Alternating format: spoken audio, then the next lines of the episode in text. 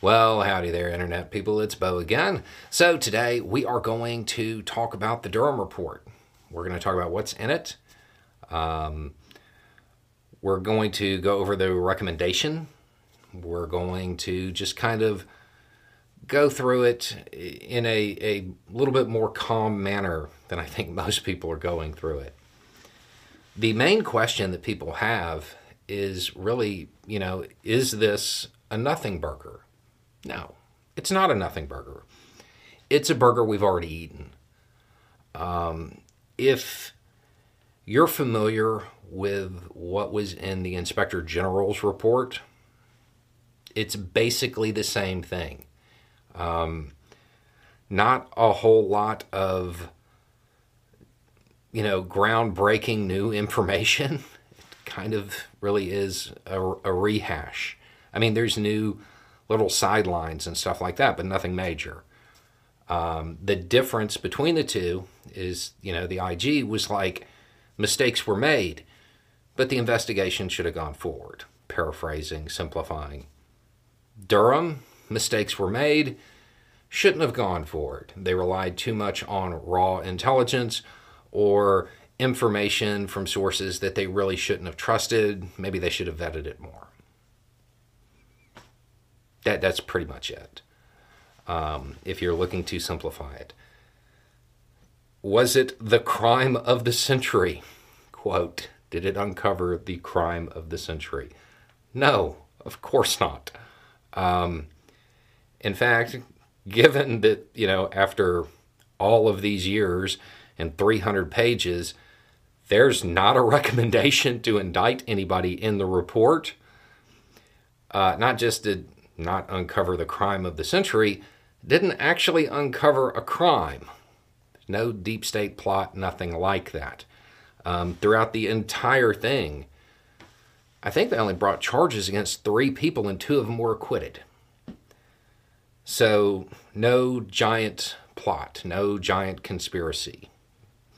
So, why are people running around social media screaming treason? Because they have no clue what treason is. Um, how widespread are the problems?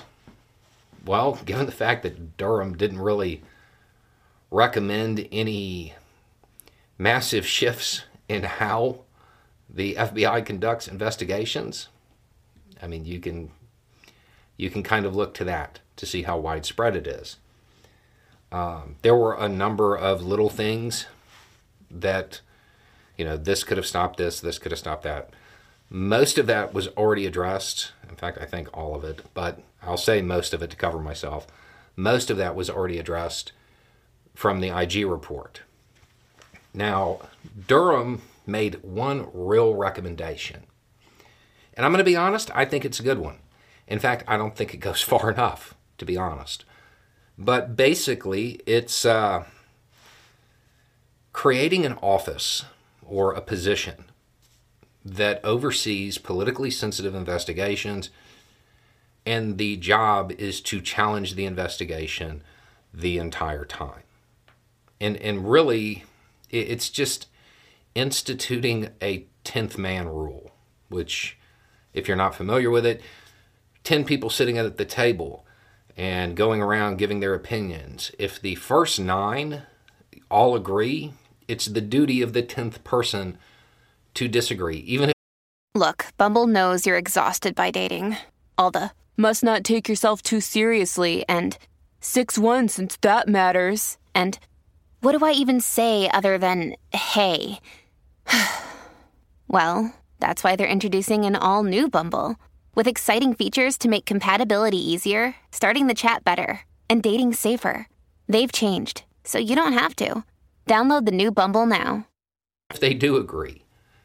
Um, yeah, I think that's a good idea. In fact, I think that should be done with all investigations, not just politically sensitive ones. Um, that that's that's how you avoid confirmation bias. That's how you avoid groupthink. That's that's a good idea, and that's kind of the only real recommendation in it. Most of the other stuff that's in it, we already knew. Um, there, there, was no plot. Um, even even if you side with Durham's version, basically it, it was bad investigating. People were overeager. It, it they were falling for confirmation bias, using bad judgment as an investigator, stuff like that. But no giant conspiracy to get Trump.